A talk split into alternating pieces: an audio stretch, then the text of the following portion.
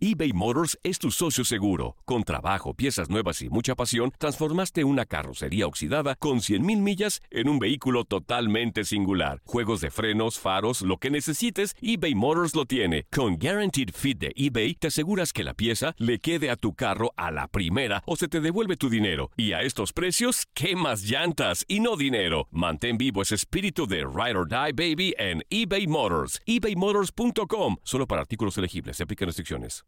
Aloha mamá. Sorry por responder hasta ahora. Estuve toda la tarde con mi unidad arreglando un helicóptero Black Hawk. Hawái es increíble. Luego te cuento más. Te quiero. Be All You Can Be, visitando goarmy.com diagonal español. Hacer tequila, Don Julio, es como escribir una carta de amor a México. Beber tequila, Don Julio, es como declarar ese amor al mundo entero. Don Julio es el tequila de lujo original, hecho con la misma pasión que recorre las raíces de nuestro país. Porque si no es por amor, ¿para qué? Consume responsablemente. Don Julio Tequila, 40% alcohol por volumen, 2020. Importado por Diageo Americas, New York, New York. Boost Mobile tiene una gran oferta para que aproveches tu reembolso de impuestos al máximo y te mantengas conectado. Al cambiarte a Boost, recibe un 50% de descuento en tu primer mes de datos ilimitados. O, con un plan ilimitado de 40 dólares, llévate un Samsung Galaxy A15 5G por $39.99. Obtén los mejores teléfonos en las redes 5G más grandes del país. Con Boost Mobile, cambiarse es fácil. Solo visita boostmobile.com. Boost Mobile, sin miedo al éxito. Para clientes nuevos y solamente en línea, requiere AroPay. 50% de descuento en el primer mes requiere un plan de 25 dólares al mes. Aplican otras restricciones. Visita boostmobile.com para detalles. El rey de los deportes tiene su propio espacio. El pitcher subió a la lomita y el umpire canta Play Ball. Comienzan nueve entradas de béisbol. Estás entrando a Desde el Diamante. Hola, ¿qué tal? Bienvenidos a un nuevo episodio del podcast Desde el Diamante de TUDN Radio para hablar de béisbol, de béisbol de las grandes ligas, también del béisbol mexicano a la espera ya de lo que va a ser la agencia libre en la MLB. Algunos equipos ya tratando de evitar el arbitraje salarial con algunos de, de, sus jugadores, llegando a acuerdos en lo que es esta temporada muerta de las grandes ligas. Soy Luis Eduardo Quiñones, le doy la bienvenida ya a Toño de Valdés y Enrique Bura que me acompañan en este podcast. Toño, ¿qué tal? Muy buenas tardes. Hola Luis, como siempre un placer saludarte, igual a Henry, a todos los amigos que siguen este podcast y mucho movimiento, aunque no hay partidos de grandes ligas, pero hay mucho movimiento, no, muchas noticias, algunos que eh, pues no no están recibiendo eh, ofertas y entonces eh, están quedando ya como agentes libres, otros que sí van a recibir ofertas. Hay hay buen tema para platicar a pesar de que no hay actividad, digamos, en el diamante de grandes ligas. Otros que también ya están buscando por ahí tener algo de actividad en ligas invernales de, del Caribe, tanto en Dominicana como en México también. Eh, vimos durante esta semana la llegada ya de Sergio Romo a la organización de los Charros de Jalisco en la Liga Mexicana del Pacífico. Enrique, bienvenido a este podcast. ¿Cómo estás? Muy bien, Luis Toño, ¿cómo estás? Con muchísimo gusto. Pues eh, efectivamente no hay partidos en grandes ligas pero hay mucha tela donde cortar, sobre todo este eh, tema de la agencia libre siempre me ha estado fascinante, aunque también es cierto que en los últimos años, inclusive algunos eh, peloteros se han quejado de que los dueños se han coludido porque lo que se veía anteriormente de gran efervescencia, de salarios altos y de contratos multianuales, la verdad es que ha bajado notablemente.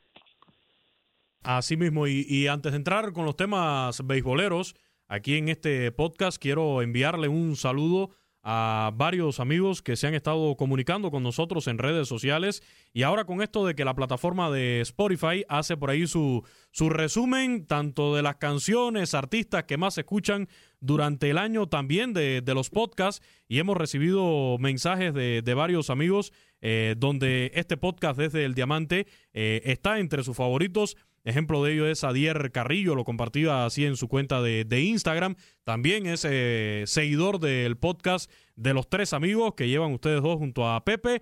Y también una buena amiga, la Rorris, Denise Alpe, también en su cuenta de, de Instagram, nos enviaba este mensaje con, con su resumen de Spotify, donde salía el podcast desde el Diamante entre sus favoritos. Si ya a usted le salió el resumen y está el podcast desde el Diamante, compártanlo en redes sociales, por favor, nos etiqueta y acá también nos llega esa retroalimentación que siempre es muy importante.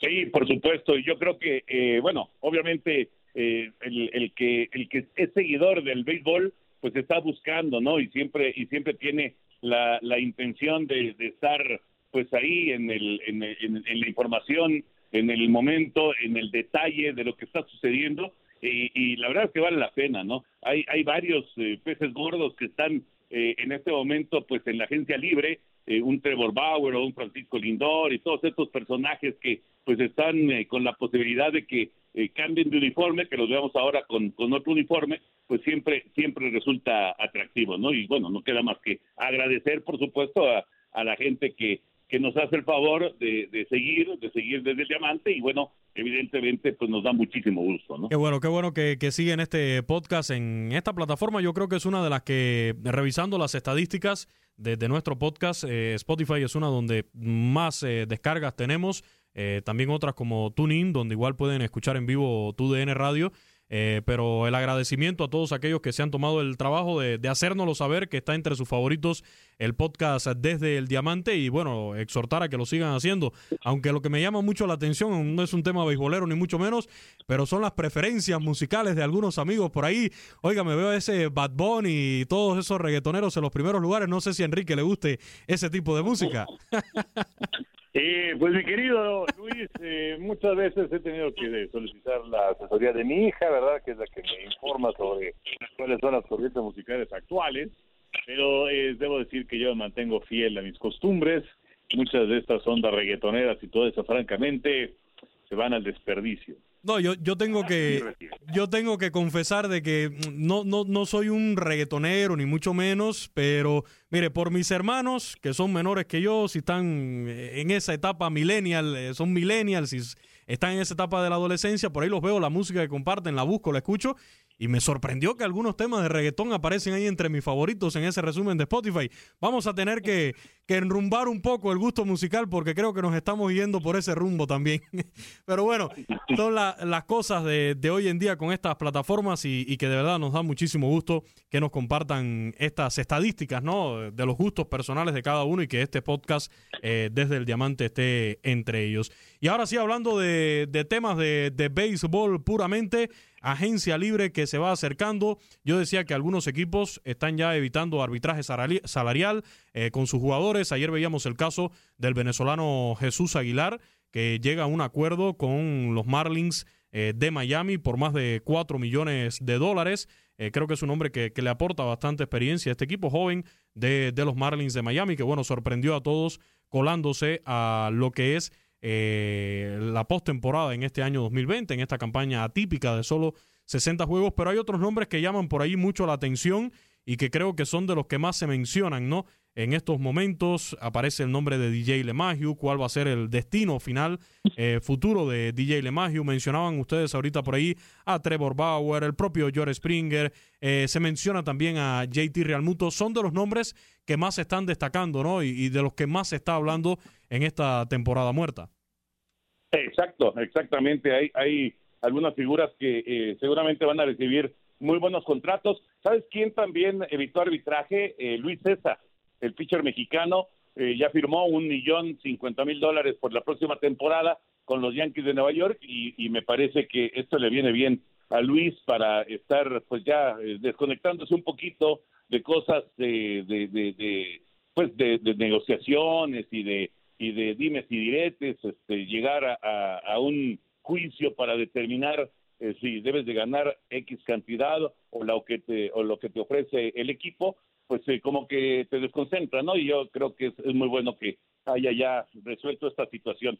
Fíjate que eh, eh tocaba el tema, Enrique, que me parece que es muy importante de eh, esto que ha ocurrido en los últimos dos o tres años en el béisbol de las grandes ligas, y es una realidad los equipos sí están buscando al, al, al están buscando a Bauer, eh, a, a, estos que, que pues te pueden transformar una ofensiva o te pueden transformar una rotación de picheo, pero eh, son contados los que están ahora, digamos que recibiendo los contratos multianuales multimillonarios.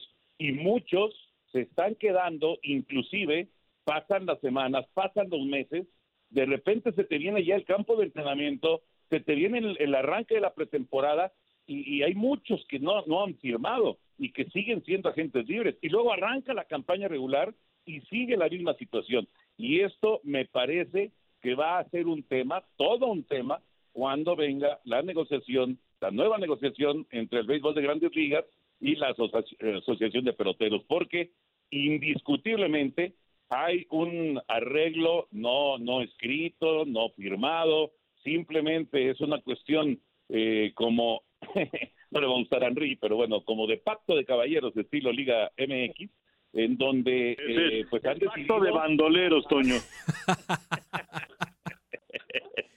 Bajar... ¿Para qué lo provocas, Toño, si lo conoces?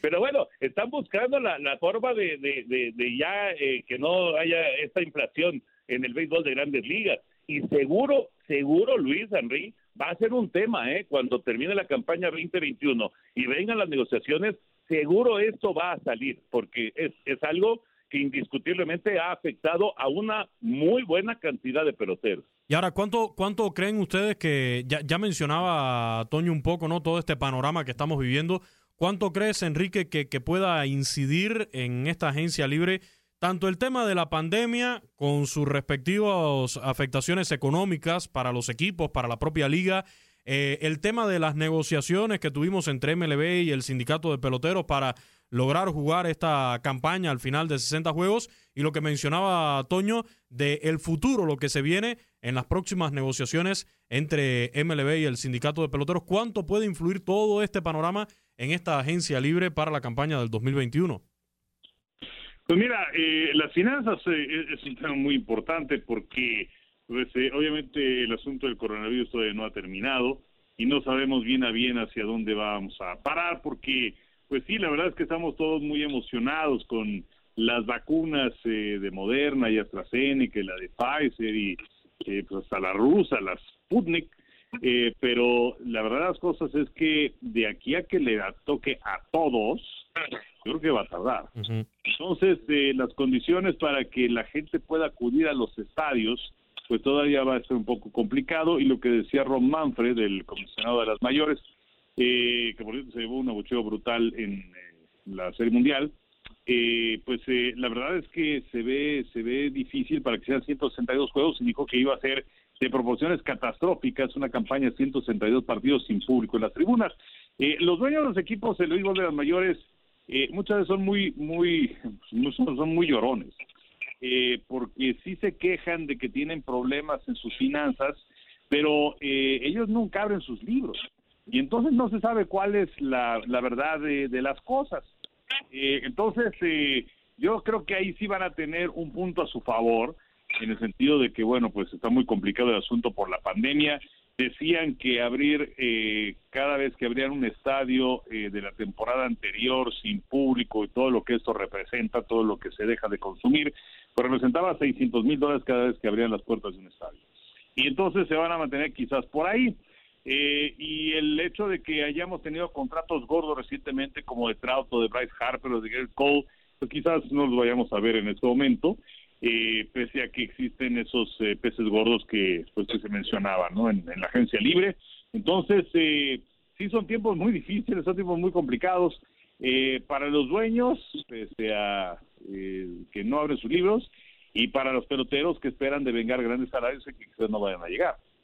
Sí, porque esto, esto que, que, tú mencionabas, Enrique, de la claridad, digamos, la transparencia, porque sí, los dueños de equipos y, MLB dijo, dio esas cifras que, tú mencionabas a la hora de abrir eh, los estadios, pero era un reclamo que había entre los peloteros. Yo recuerdo que en esas interminables negociaciones entre el sindicato de peloteros y MLB, una de las cosas que, dijeron varios jugadores de los que tienen voz y voto allí dentro de, del sindicato era de que al final ni los dueños ni la propia liga estaban siendo lo suficientemente transparentes, claros en, en los números. Y era lo que ellos pedían.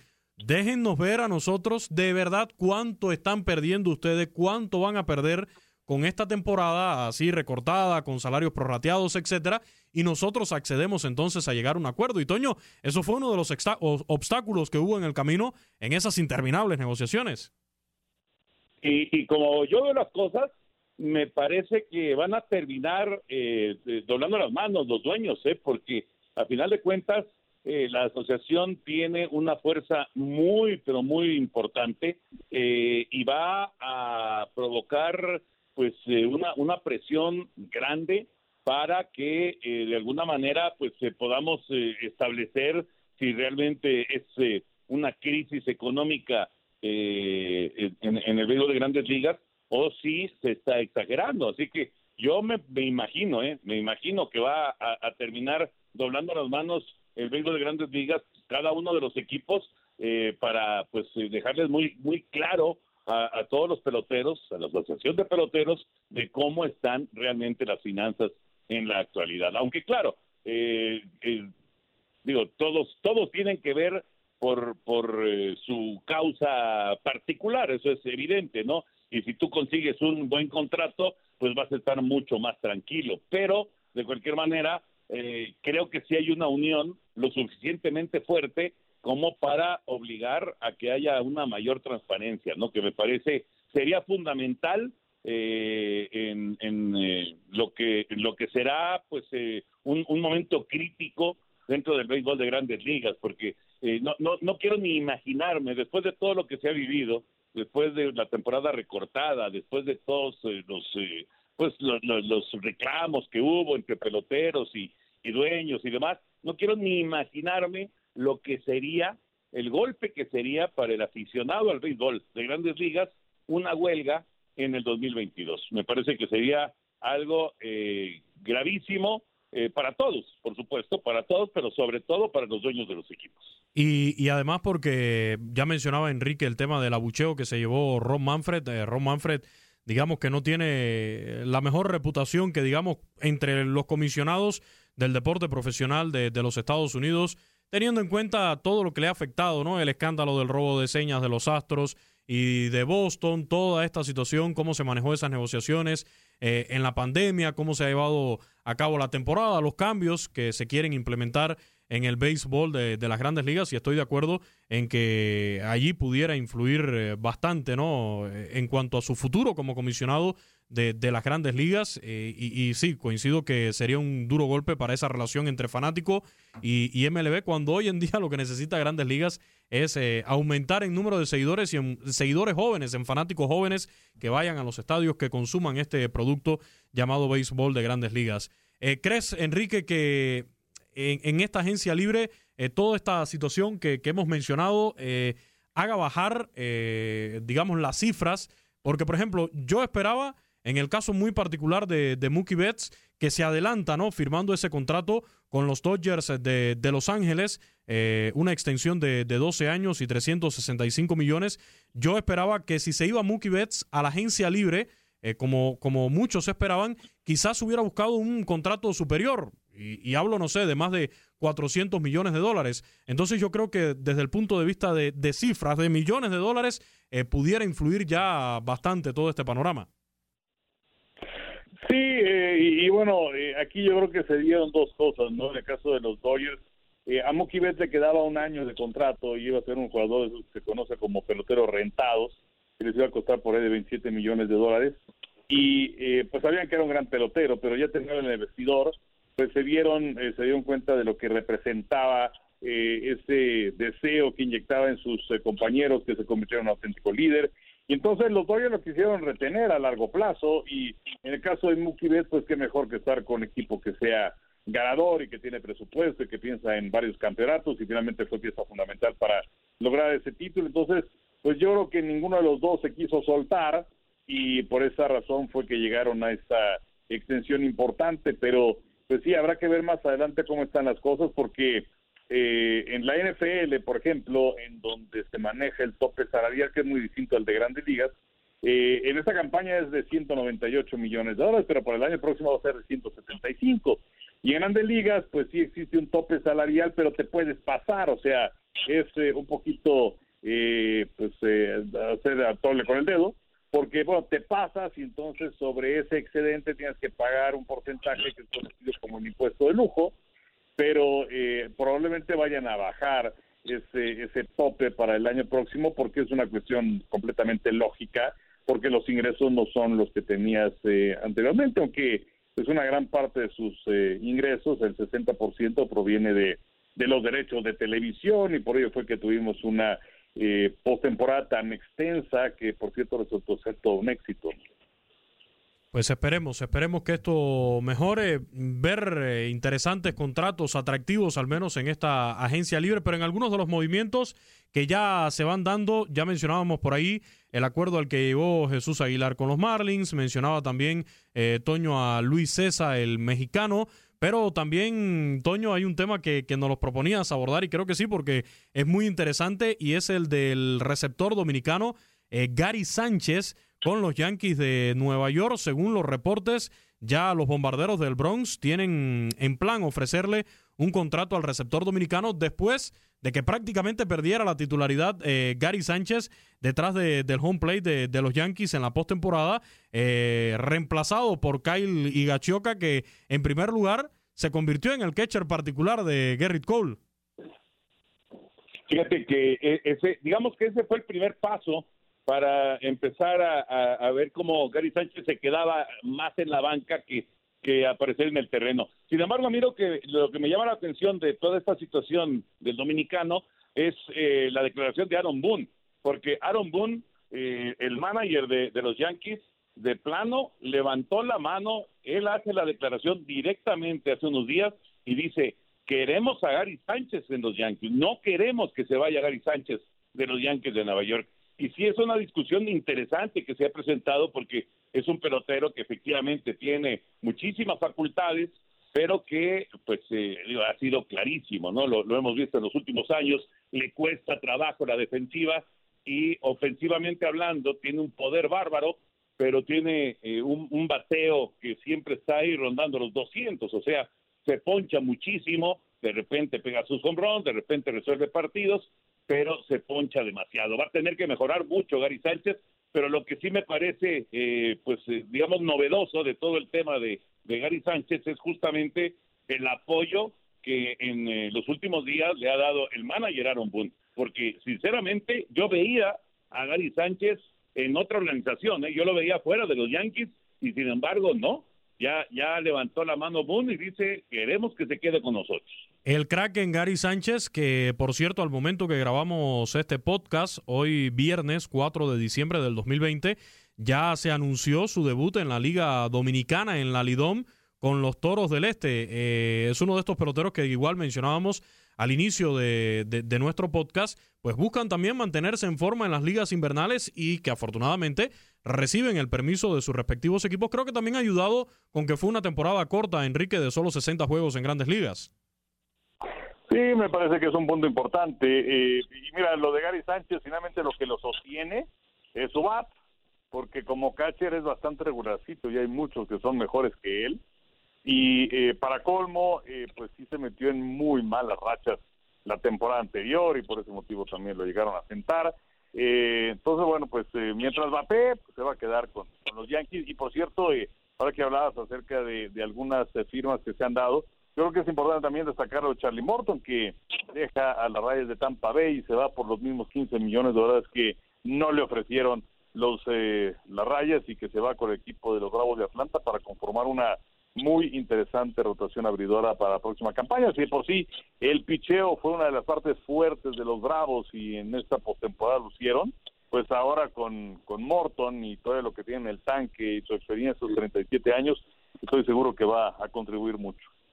Sí, interesante ahora cómo se va conformando ese equipo de, los Bravos que yo digo, me, sigue dando para más con la cantidad de, figuras jóvenes que tiene en su roster y bueno, ahora también con esta experiencia también de, de Charlie Morton que le llega en, en el picheo pues mucho más Aún eBay Motors es tu socio seguro. Con trabajo, piezas nuevas y mucha pasión, transformaste una carrocería oxidada con 100.000 millas en un vehículo totalmente singular. Juegos de frenos, faros, lo que necesites, eBay Motors lo tiene. Con Guaranteed Fit de eBay, te aseguras que la pieza le quede a tu carro a la primera o se te devuelve tu dinero. Y a estos precios, ¿qué más llantas y no dinero? Mantén vivo ese espíritu de Ride or Die Baby en eBay Motors. ebaymotors.com. Solo para artículos elegibles. Se y antes de, finalizar este podcast, ya por cuestiones de tiempo, eh, uno de los temas, saliéndonos ya de, grandes ligas, que quería tocar es el del Salón de la Fama del Béisbol Mexicano.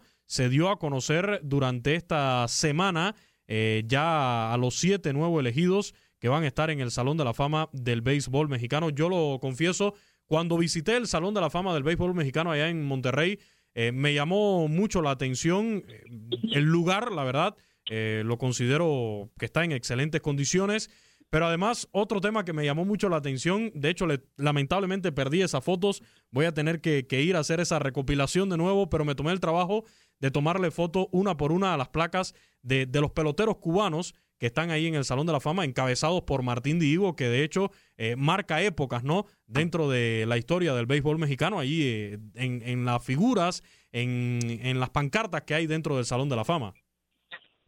Fíjate que tú no conociste al Mago Septién, eh, Luis, pero bueno, Henry lo recordará perfectamente. El, el, el, cuando, cuando hablaba de Martín Diego, el mago, bueno, se le iluminaba el rostro, ¿no? Porque verdaderamente era uno de sus ídolos, le, tenía un, reconocimiento absoluto, eh, un cariño muy grande. Y bueno, pues estás hablando de uno de los personajes eh, más importantes sin duda del béisbol cubano. Y fíjate que el día de ayer eh, tuvimos la oportunidad de estar en la asamblea para dar pues el, seguimiento de, la votación, 55 personas que votan, una de ellas es Henry, por supuesto, eh, también eh, tu servidor. A mí me, tocó ser parte de, de, la asamblea ayer junto con eh, Francisco, que es el, el, presidente del Salón de la Fama, que bueno, pues es, es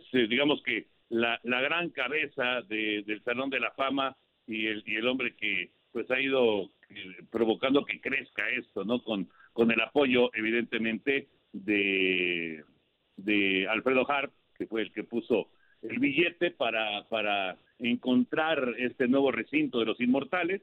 Y bueno, Francisco Padilla es el, el presidente del Salón de la Fama, Horacio Ibarra, que es el historiador, eh, estuvo presente también vía remota, igual que el servidor, eh, eh, Horacio de la Vega, el presidente de la Liga Mexicana de Béisbol, y Omar Canizales, el presidente de la Liga Mexicana del Pacífico. Y bueno, los personajes que llegan al Salón de la Fama, la verdad, son extraordinarios, ¿no? Matías Carrillo, que estuvo muy cerca de tener votación unánime, porque fueron 55 votaciones, una se canceló porque tenía seis votos en beisbolistas, así que ahí se tuvo que cancelar, entonces quedaron 54 y Matías recibió 52 votos, entonces casi, casi fue unánime, nunca ha habido una votación unánime, pero bueno, Matías estuvo cerca, Vinicio Castilla, que bueno, sus números lo avalan para estar en el Salón de la Fama, indudablemente, lo mismo que Chilo Márquez, Isidro Márquez, el líder en rescates en Liga Mexicana y en Liga Mexicana del Pacífico, el Borrego José Luis Sandoval y Eduardo Jiménez. Son los cinco beisbolistas,